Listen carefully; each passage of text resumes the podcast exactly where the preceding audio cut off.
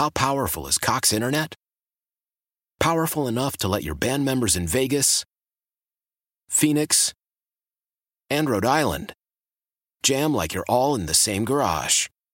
Get Cox Internet powered by fiber with America's fastest download speeds. It's Internet built for tomorrow, today. Cox, always building better. Cox Internet is connected to the premises via coaxial connection. Speeds vary and are not guaranteed. Cox terms and other restrictions may apply. Analysis by Ookla Speedtest Intelligence data. Fixed median download speeds. U S Q three twenty twenty-three. Good morning, and the conversation continues here on ninety-four W I P. My name's Peter Solomon. My guest this morning for a whole hour, Corey Dolgon, professor of sociology and author. A new book, Kill It to Save It, an autopsy of capitalism's triumph over democracy. Let's get right to work and say hello to Corey Dolgon. Good morning, Corey. Good morning, Peter. How are you? I'm fine. All right. Kill It to Save It. Would you say the Trump administration supports your thesis or not? um, well, I'm not sure if they support it as far as um, they uh, they think it's true, um, but I think I couldn't have asked for a more crystallized um, uh, uh, example of what I'm talking about than uh, the Trump administration and their policies thus far. All right. I have to ask the next question and censor myself in the process. What the blip happened that we got Donald Trump? What's your thesis?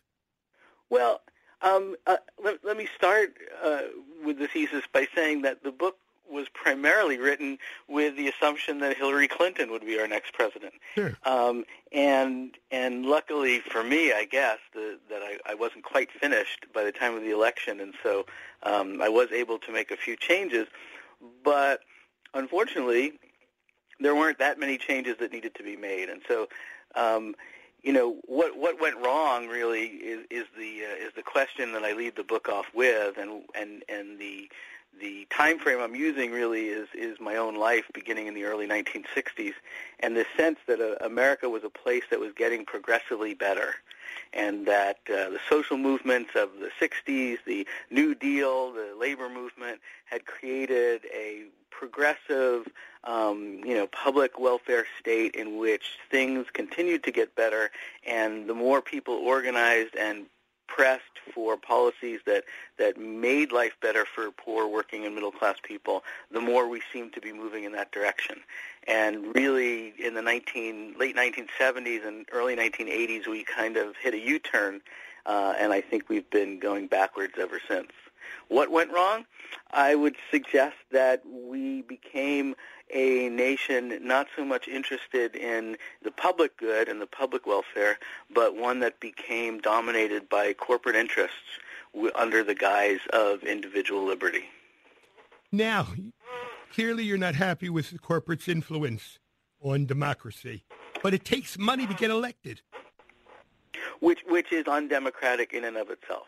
So, you know, from, from the from the moment that democracy itself is based on the ability to raise money, um, is the moment that we start to lose uh, democracy. And um, Citizens United uh, may have been a very large nail, but really, you know, is the proverbial last nail in the coffin of democracy. Why? Well, it... it It takes away even the guise of the ability for, um, you know, someone to uh, put together a coalition of people and organize on the grassroots level. Um, you know, my, one of my favorite examples was the uh, former senator, uh, the late Paul Wellstone from Minnesota, who was able to kind of create an upstart bid for the Senate based on his ability to uh, to do grassroots organizing. Um, but the amount of money that Citizens United has um, has unleashed uh, has made bids like that, um, you know, relatively, if not completely impossible. But the worst part of the money in politics nowadays is what the Koch brothers have wrought, and the notion that very, very wealthy people are now pouring millions and millions of dollars into local elections.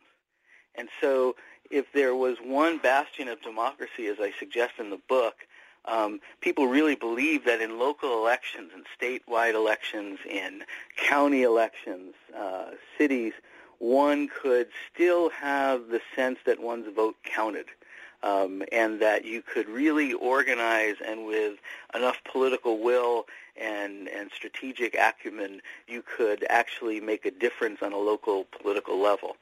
But with the money the Koch brothers have poured into states like Virginia and elsewhere, um, we're finding that even state and local governments are moving further to the right, further uh, becoming corporate pocketed candidates. And the idea of democracy uh, is dying a very rapid death. But what about move on dot org? Well, again, I think move on dot org was one of those examples where um, previous to Citizens United, uh, one could try to pool money together to make a difference. Um, and I actually should say that, you know, uh, even beyond move on dot org, which I think in, in some ways has has uh, kind of not not been the the, the, the real progressive left force that, that it once uh, pretended to be. Um, you know, Bernie Sanders' campaign was Um, was, I'm hoping, something that's not an anomaly. Um, but certainly Sanders showed that you could, in fact, raise a lot of money, even with a progressive campaign. Um, but, you know, it, it, it was it's done as a, um, how should I put it? it, it's done as a last-ditch effort to spend a tremendous amount of time and effort to try and raise the money to even, you know, make a slight difference. And I think the ability for Uh, candidate like Hillary Clinton to dominate the Democratic Party machine um, demonstrated that even the success of someone like a Bernie Sanders has its limitations within the two-party system. Now, it interests me that you wrote this book initially with Hillary's win in mind. What was there about Hillary that once you made you want to write the book? Well, I wouldn't say Hillary in particular. Um, I think she was just um, the kind of more most recent incantation of it. But you know, the, the Kill It to Save It framework for policymaking is one that essentially um, focuses on the ways in which the private sector has dominated not only the actual policies that have been made, but also the ways we think about how we make policy. In particular, I would say that the Democratic Party, um, in its loss to Ronald Reagan um, and, and then eventually George Bush, Um, developed uh, the Democratic Leadership uh, Council. And the D L C's triangulation strategy was always about um, how do we move further to the right to try and gain um, enough support, votes, and money that we will become the dominant party in American politics. And while I don't think they ever became the dominant party, they certainly were able to put together coalitions to win major elections. And primarily they did that by becoming the other corporate-pocketed uh, party. And so if you look at the policies that came out of the first Clinton uh, and then the Obama administration and the kinds of policies that Hillary Clinton promoted, um, they were simply a, a, a more liberal version of what the Republicans had been offering the country for a generation. So, you know, if you think about Obamacare, Obamacare itself was a Republican policy. Um, if uh, we look at educational policy under Obama especially, we're looking at a really pro-privatization, pro-charter uh, strategy for education that's been proven pretty ineffective except for making a lot of money for corporations. So, so much of the policies that even the Democrats have been promoting for the last uh, few decades, um, I would argue are representative of capitalism's triumph over democracy. Well, just to use education as an example, though, um, it may, privatization may be making money for corporations and not very effective, but they seem like they're just as effective, if not more effective, than public education. Yeah, the, well, the research is pretty clear that that's not true, um, and that um, it's not to say that public education is doing very well. It's just that charter schools are not doing any better. And um, while there are certain charter schools in particular places that may be successful, um, the you know the research is pretty clear that uh, that even test scores um, aren't aren't uh, aren't being raised very high in the majority of them. And as I argue in the book, the test scores themselves are not very good indicators anyway of good education. And the movement, in fact, towards looking at um, high-stakes testing as a way of measuring education is particularly flawed. Um, and so even the idea that the Obama administration had, you know, kind of glommed on to the idea of high-stakes testing, which is something that's being promoted by places like the Gates Foundation and other um, very large and very wealthy um, interests, suggests that, you know, we've kind of moved away from thinking about education as um, a, as a way to train people for democracy and really as simply a way to train people for a job. And that kind of corporatization of, of education, both K through twelve and higher ed, um, is also, I think, a sign of, uh, of capitalism's triumph. But are we just training people for jobs? Is it possible to train people for both? Oh, certainly. Um, it is. Uh, the irony is that, you know, I, as a as a teacher myself, you know, um, we used to argue that if we teach students how to think, read, write, Uh, and compute, um, those skills are transferable anywhere in the workforce. Um, but if we train people simply to um, be, uh, you know, uh, on time uh, and and obey the the boss, and how to enter data, and how to do some of the most basic elements of contemporary uh, economic production, we're not necessarily training them to be critical thinkers. And so I, I would say we should be erring on the side of really teaching people how to think critically and, and, and, and read critically and, and write well and communicate and express themselves before we worry about what job they're going to get. Okay. Um, what do we do? um, well, I mean, for, the first thing we need to do, uh, aside from read the book, um, is to start um, is, is to start trying to piece together a story and start working together with people in our communities based on a much more um, how should I put it? Much more critical sense of what we get through the media and through our, our and through our politics, but also trusting a little bit more of what used to be, a, a, I think, a more prevalent in, instinct, which is that we actually do a lot better when we work together in our local communities than if we think the other people in our communities are the reason we have problems. And, you know, one of the reasons why I say Donald Trump really crystallized so much of what, um, you know, I'm making an argument about in the book is that Trump really succeeded in convincing people that um, they could succeed individually and that their success w- would be based on making sure that other people didn't succeed. And that means getting rid of all the quote-unquote other people who don't belong in this country. And what we should be doing is exactly the opposite. I think our great strength comes when we work together with people who are different from ourselves and we develop the kind of Uh, ways of thinking and talking about our communities that are inclusive and empowering as opposed to uh, being divisive and uh, ultimately powerless. And you're listening to W I P Sunday on ninety-four W I P L Sports Radio. My name's Peter Solomon. My guest this morning is Corey Dolgon, a professor of sociology, now author, Kill It to Save It, An Autopsy of Capitalism's Triumph Over Democracy.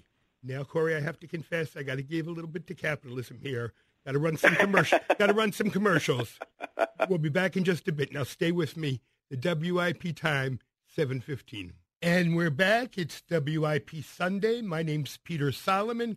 My guest this morning, author, academic Corey Dolgon. His new book, Kill It to Save It, An Autopsy of Capitalism's Triumph Over Democracy.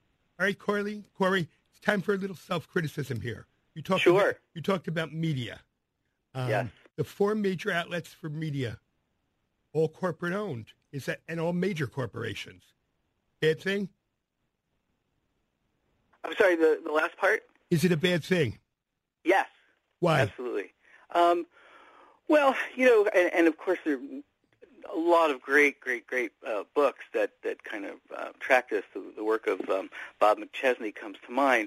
Um If the only media outlets are dominated by um, the profit motive, and in particular now being consolidated into just a few hands, then it would be incredibly naive to think that the corporations that own the media don't have an interest in presenting a uh, not just an ideology, you know, but certainly an analysis of the world that supports their interests. And so um, I think you'll find that while there might be pockets um, of uh, of critical voices in the media, that even critique itself has become somewhat of a sporting event, somewhat of a reality television series. Um, you know, so uh, what we get on the level of critique now about what's happening in politics is essentially all Russia all the time. And as I argued last night um, with some folks at a book talk here in Massachusetts, was I, I think we're doing a disservice to the problems that exist around us if we focus solely on the issue of Russian collusion in our election. And that isn't to say that such a, you know, such a possibility uh, and now probability isn't important. But again, even had Hillary Clinton won, I think the, the fundamental uh, problems that we face as a country and as a planet uh, would, would still be in full swing. And so we, we need a media that that's highly um, inventive, highly committed to the kinds of journalistic investigations uh, and, and analyses that would give people the tools they need to participate um, actively and intelligently in politics. And instead, we get, uh, you know, a very, a very watered-down version of a kind of sporting event where it's all about the two parties competing for power. And I just don't think we get the tools we need because of the corporate media. But all Russia all the time, if it's, if it's proven, it's going to have a tremendous effect on what happens in this country. Um, well, you know, I mean, my, my first question would be how, right? Because um, the, the biggest, look, I, I definitely want to know if we're being run by gangsters, right? And I wouldn't, I, w- I won't be surprised to find out, you know, that there's collusion at the highest levels and that, you know, this has always been Trump's kind of modus operandi, uh, which is, you know, kind of gangster economics, um, just on a high scale or the highest of scales. But, um, you know, My my my sense of, of our politics in this country is, uh, and, and knowing how, how the government works a little bit is that if Trump gets impeached, we have Mike Pence. Um, and, you know, Mike Pence brings his own kind of thuggery into office. Um, and, you know, in fact, Pence might be even more uh, able to usher in things like the Paul Ryan budget, uh, which is a, a budget for corporate thievery. So, you know, my sense that um, all Russia all the time, what it means is that ultimately we may be in for, you know, a big shell game in which we get rid of the Trump thugs and we bring in some of the worst of Christian fundamentalism and uh, and, and, and, and corporate uh, and corporate paid hacks. Unless it's also proven that Mike Pence was involved, but that's another discussion. I think I've seen that meme on Facebook, and uh, eventually, you know, you get down into like the third bench of the Republican Party, and, and it's still rotten. All right. What do you think about social media and its influence on this whole issue? Oh, wow. That's a big question, Peter. Um, you know, our, our history is one that we don't go backwards when it comes to technology. Uh, and, and um, you know, maybe the medium is the message. But in this particular case, we do have evidence of so, social media um, providing excellent opportunities for people to uh, mobilize. Um, I think the issue has been that uh, for, for people uh, on the left and for progressives who are trying to organize for social change, and whether that's in this country or abroad, and, you know, the Arab Spring comes to mind, um, social media is a great place for mobilization. It's not always the best place for organization. And so the we, we've been able to mobilize masses of people to go places and participate in demonstrations uh, in, in, in a way much more rapid than in the past. But we're not. I don't know that the depth of, of, uh, of both kind of educating uh, uh, an active movement and getting people to commit passionately to those movements Um, is as you know is as deep as it has been because of social media. media. So I think people partic- think they're participating in social movements through social media, when in fact I would argue social media is much more of a tool um, for mobilization than it is a serious way for organizing.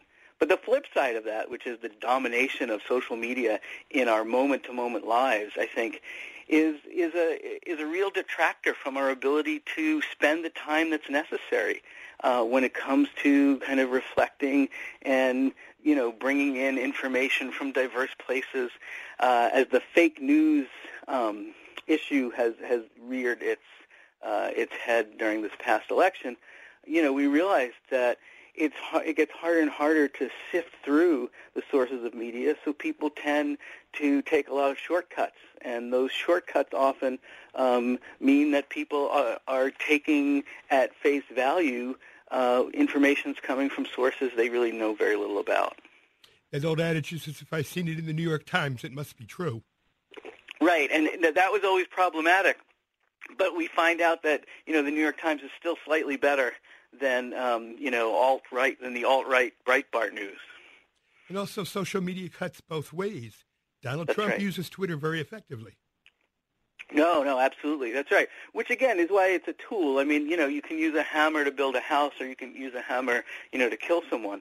And, you know, I think I think social media uh, and all of its, all of its uh, uh, genres um, are very effective tools uh, for mobilizing.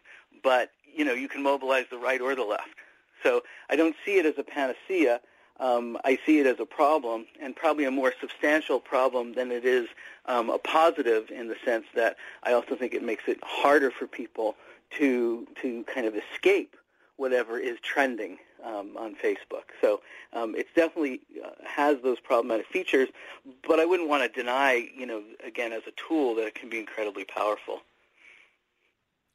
Back to media for a minute. We talked about um, the major media being owned by big corporations. Aren't we on some level hoping that the major media corporations are going to stay on the side of the angels and not the devils? um, well, but and, and one of the things that I would argue, in the, and, and I do in the book, is that, um, you know, I don't see capitalism as a tool that can go both ways, um, in, in the sense that, Uh, yes, I think we would hope that the major media corporations might stay on the side of, of good, um, but I'm not quite sure that just because um, they, they're critiquing Trump, that means they're necessarily good. And again, I would say, you know, I would like to see much more substantial effort placed um, not on twenty-four seven coverage of the latest indictment. Um, what I'd really like to see is a much more sophisticated analysis of what happens when, you know, elections from local dog catcher on up are being determined by the amount of money being spent. And I think we'll, we hear a lot of, well, we don't even hear a lot of talk actually about Citizens United anymore in the media. Things like that seem to have taken not just a back seat, but, you know, uh, uh, an outhouse to American political coverage in the media today. So I think we, I, I think we can pressure the media to do a better job. I think we have to pressure uh, major corporations to do a better job. But I don't think that that ought to be um, the kind of fundamental analysis behind our politics, as we try to really change the institutional landscape so that private interests don't control public media.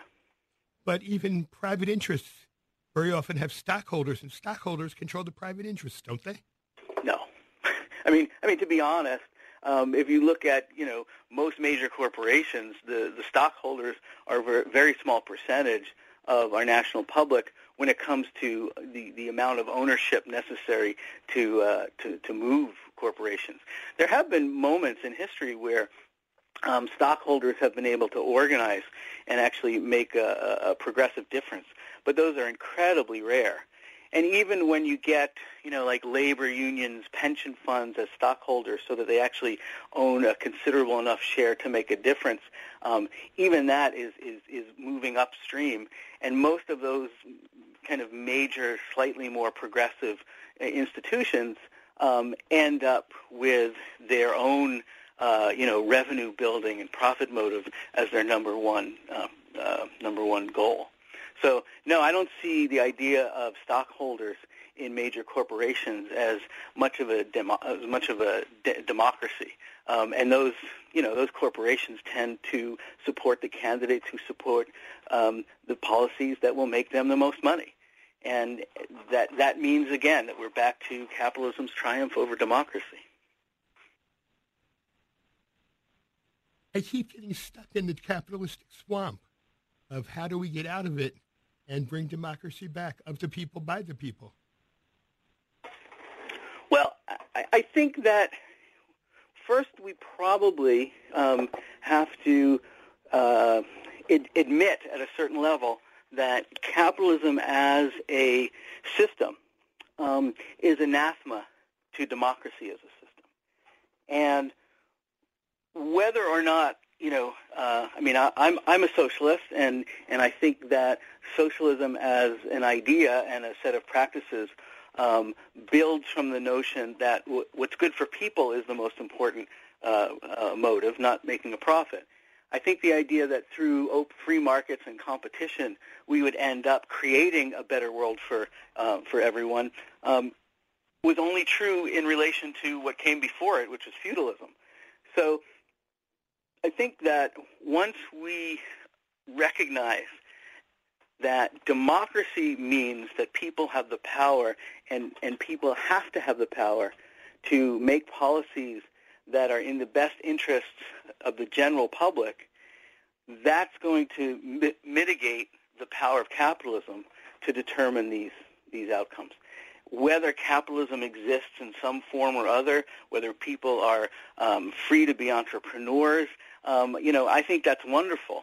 I just don't think that the idea that people, that corporations should be free to make as much profit as they can, um, and as the book lays out in many, many institutions across our uh, landscape, you know, people are making money at the detriment to other people, um, creating products and creating processes that are damaging and even deadly to people. Um, you know, I, Monsanto is a great example of a company that's made billions and trillions of dollars Um, off of the harming the general public. So these are the kinds of things that I think, you know, a, a a democracy ought to be better at addressing, but it can't because it's dominated by capitalism. And you're listening to ninety-four W I P. My name's Peter Solomon. My guest this morning, academic author Corey Dolgon. His new book, Kill It to Save It, An Autopsy of Capitalism's Triumph Over Democracy. And I got to do it again, Corey, so forgive me. More commercials, so stay with me. W I P time, seven thirty-five. And we're back, back with Corey Dolgon, academic author, Kill It to Save It, An Autopsy of Capitalism's Triumph Over Democracy. Corey, you're talking about organizing. Organizing takes time. Organizing takes money. Most people are so stuck in their lives, there's no time for all that stuff. Well, I, I think it's a really important point, Peter, and um, the ways in which um, the working class in particular in this country has had to kind of speed up their labor is not only a, a symptom of our economic problems, but also a cause of our lack of ability to take the kind of democratic power back. Um, and so We we are kind of left fighting in some ways on two fronts, which is not only are people fighting to improve their economic well-being um, by working harder, but they also have to find the time and the the mettle to, to do the work collectively it's going to take to change things. But I don't know that it's ever been all that different in the sense that, well, well, I think the amount of work most Americans now have to put in and the fact that um, two-parent families um, have two parents working in order to maintain some semblance of a middle-class lifestyle, I think that if you look at the great movements in our history, you'll find that it's not as if um, the conditions were ever easy for people to organize. And certainly the, the amount it took the early labor movement when people were working, you know, twelve, fourteen-hour days, um, they still organized um, and fought for changes in the economic system that through working together and organizing unions, they were able to achieve. uh, civil rights movement. Uh, you know, it certainly wasn't easy uh, in small hamlets in the South for people to uh, fight the Klan um, and to and to really force the American government to establish policies that allowed people just to vote. So it certainly is a conundrum, but, you know, these are the things that I argue in the book. Are, it's one of the reasons why the cultural aspects of these things are so important. We have to believe again as a country that we can change things collectively and that it takes collective action to do it. And one of the planks of Kill It to Save It is a kind of hyper-individualism that suggests Um, we're better off when we work as these completely free, unrestrained, individual entrepreneurs. Um, but I would argue it's just the opposite. We actually do much better individually when we work together to build good public schools as opposed to private schools. When we when we um, when we build uh, you know public uh, health options so that everybody has access to health care, not that hopefully everybody works hard enough and makes enough money to buy their own health care. I think health care is a great actually example because you know the the sicker our country gets, the worse off everybody is, and whether you ha- have health coverage or not. Um, the fact of the matter is that, that, that illness and disease knows no class to some degree. And so the sicker that poor people in our country get, the more dangerous it is for everybody. Um, we, we fought in Massachusetts for earned sick time, um, which in and of itself, you know, seems to me um, a reform, but not necessarily the kind of reform we need. People ought to just have sick time. They shouldn't have to earn it. Because most of the people who don't have sick time and can't take days off because they're sick are people who are working in the poorest paid jobs in the service sector. And many of those jobs are serving people who have more money than they do. The last thing you want when you walk into a restaurant is to find out that people in the kitchen can't take days off because they're sick. So this is the kind of relational self-interest that, you know, that this book is, is, is about, in the sense that we really need to think of our general welfare as individuals as completely tied into the general welfare of everybody else. Or to reduce it to a much simpler level, who coughed on Mike's scrambled eggs when no, I went out exactly, for breakfast? That's exactly right. That's exactly right. All right, Corey. The Paris Climate Accords. Yeah. Yes. An example. I mean, we can talk about big corporations saying pull out and big corporations saying in, which I'm not sure I understand. But we can reduce it to much simpler. Steve, Steve Bannon versus Ivanka Trump. Help me understand what happened. With the Paris uh, Accords, um, well, I, you know, it's this is one of those times where you'll see that there are divisions within, you know, capitalism itself. Um, Rex Tillerson is probably a good example um, in that, as um, you know, as uh, Exxon Mobil C E O, um, you know, Exxon spent twenty years um, spending uh, millions, if not billions, of dollars to try and muddy the science uh, and obscure the, you know, the scientific research that demonstrated climate change was real.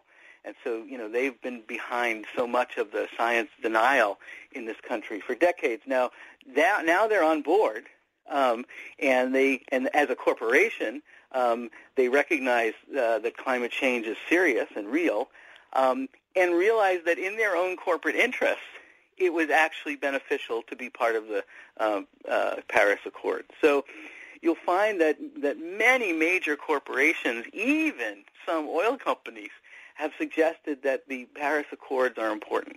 And so you'll find that there, that the Paris Accords themselves um, should be effective, although aren't perhaps the, the kind of sea change, no pun intended, we really need um, when it comes to environmental sustainability and, and, and anti-climate change policies. But certainly an important step in the right direction, and really mo- most of the world, including major corporations, recognize how important that step was. But for Donald Trump and kind of this other wing of the conservative party, um, even the acceptance of climate change, of scientifically driven policies, um, threatens the idea that um, that the the master narrative is always what's good for, for, for profit in the short run.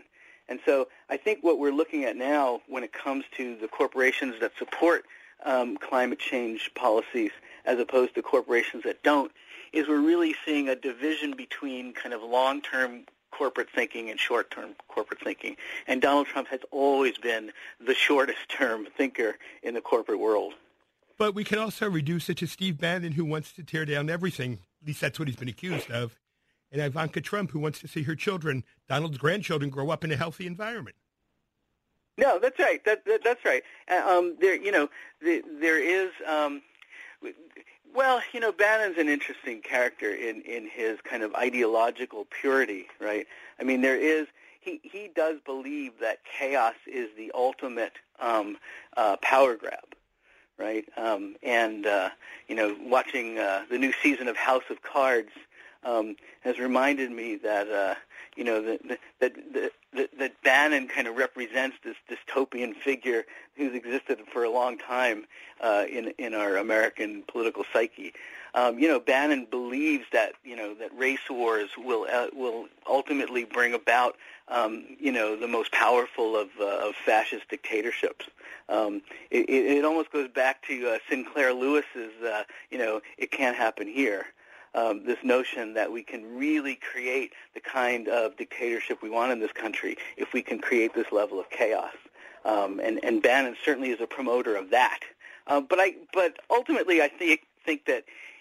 His interests are, are very limited, and while he's able to tap into a lot of paranoia and fear, um, he does so in a really remarkable way, which is his success is that he's able to promote a very limited sense of um, of, of uh, kind of white supremacist corporate power with these kind of mainstream uh, American values around things like uh, gun ownership. You know, or uh, or again, free markets, which in the end, I, I don't know that Bannon uh, would be a big supporter of mass gun ownership. Um, you know, g- given the fact that uh, that dictatorships don't do well with such things. All right, we have a caller this morning. Let's say good morning to James from West Philadelphia.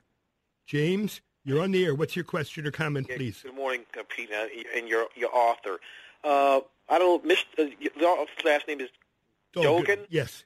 Um, call me Corey. Okay, Corey. Well, I'll call you Corey. I, I've been listening to you, and uh, I don't know if you are. Are you familiar with the work of a gentleman, uh, Jonathan Perkins?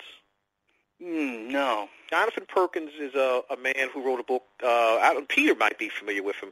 He wrote Confessions of an Economic Hitman. Um, oh, sure, sure, sure. I know the right, book. Right. Well, anyway, I, I've become profoundly influenced by him over the past few years because I read e- Economic Hitman and also Hoodwink, and one of the things that he's, he, one of the things that Perkins uh, is, he's somebody who's sort of turned. Uh, well, he's become a uh, what I would call a. Um, he, he's turned against the system that, that has been set up, and what he's uh, what he's shown me is that that the United States. Uh, when it comes to capitalism and democracy, we, we've been sort of convinced that, well, if in order to have democracy, uh, you need capitalism. What, what, and what Perkins has shown me is, in his reading his stuff, is that the United States doesn't seem to care about necessarily your form of government as long as they can install, help install uh, capitalism in a country. Uh, it can be an authoritarian, bru- brutal regime uh, in right. a particular government, but as long As long as they can set up capitalism, that it, it's it's okay. And mm-hmm. and when I was reading his stuff, it, it's like a light went off in my mind because growing up, I've always been convinced, well, capitalism and democracy go together like a hand and glove. But what Perkins shows in his work um, is that, you know, yeah, capital. If it comes down to choosing the style of government and economic system, that the United States will choose the economic system over the style of government, and they prove it over and over again in helping to set up brutal uh, fascist regimes uh, in the world, uh, in South America, Central America. Uh, but again, as long as they're able to set up a veneer of capitalism, that uh, the, the form of government doesn't really matter. And I want you to comment on that. Yeah.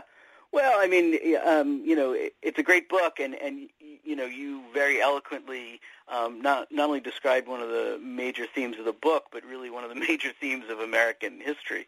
Um, And I mean, I mean, the the issue to me in this book, um, because I do think there there are some excellent books about it, is why it is in fact that Americans believe differently.